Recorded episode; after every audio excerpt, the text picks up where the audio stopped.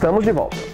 Considerado um grupo social vulnerável, os idosos muitas vezes são vítimas de violências físicas e também psicológicas. Já ouviu falar sobre etarismo? Pois saiba que você pode estar praticando isso sem saber, hein?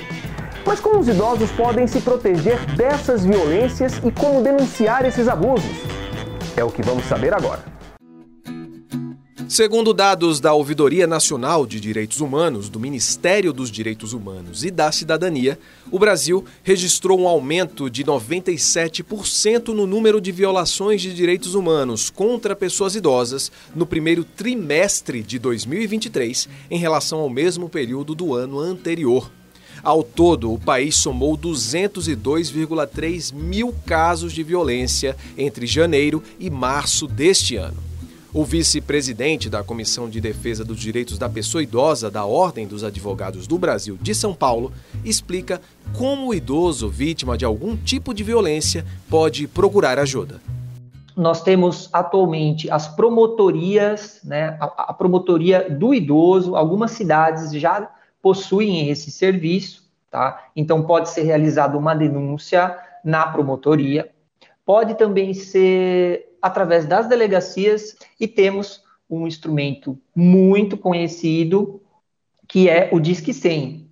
O Disque 100 ele é um canal institucional do governo federal que pode ser recebido denúncias anônimas. A violência física deixa marcas pelo corpo, mas existem aquelas que deixam marcas apenas na alma são as chamadas violências psicológicas, abusos que geralmente ficam na sombra dos números oficiais deste tipo de crime e deixam a vítima idosa se sentindo isolada numa escuridão de medo e sofrimento. A violência psicológica, ela é mais camuflada. Ela é muito perigosa, sim, porque muitos idosos sofrem em silêncio porque sabem que uma reclamação pode gerar mais violência. A indiferença né, pode gerar, e com certeza gera, muita agressão psicológica.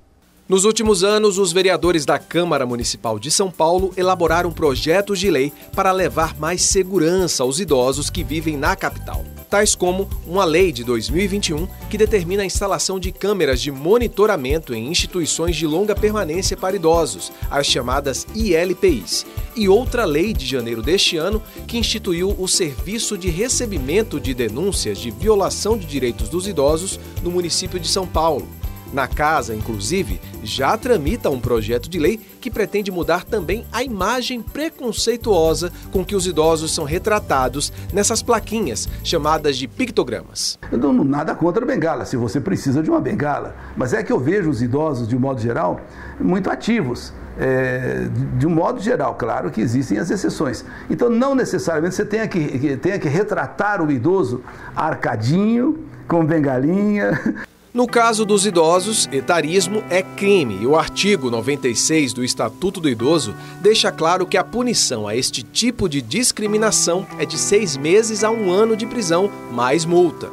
Para a jornalista Hermínia Brandão, muito desse etarismo vem da imagem antiga que a sociedade ainda tem quando se pensa em alguém da terceira idade. Quando eu era criança, uma mulher de 60 anos era aquela velhinha coroca, né? Tadinha, tiazinha que não casou, a vovó que ficou viúva. Hoje não. Né? Eu estou aí com quase 68 anos e só estou trabalhando e pretendo continuar trabalhando. Eu acho que se eu tivesse que falar alguma coisa para os jovens de hoje, eu, eu diria o seguinte: o idoso de amanhã é você hoje, né? Então você é o idoso de amanhã. Então, se você quer ser bem tratado amanhã, Dá uma olhadinha como é que você está tá tratando as pessoas idosas hoje. Segundo o coordenador de políticas para a pessoa idosa da Secretaria Municipal de Direitos Humanos e Cidadania, a Prefeitura vem desenvolvendo políticas públicas que trazem mais proteção aos idosos da capital.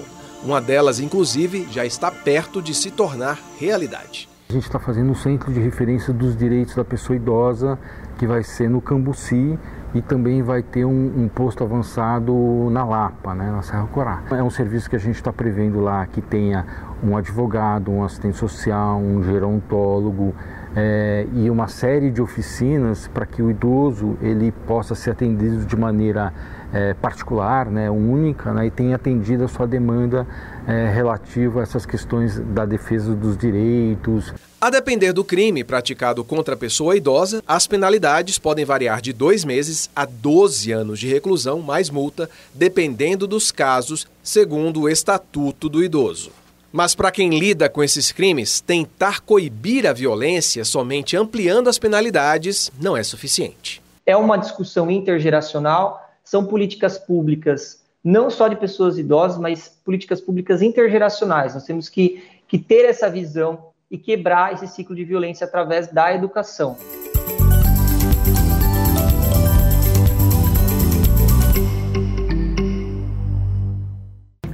Vamos para um intervalo e daqui a pouco voltamos com o último bloco do Câmara Reportagem.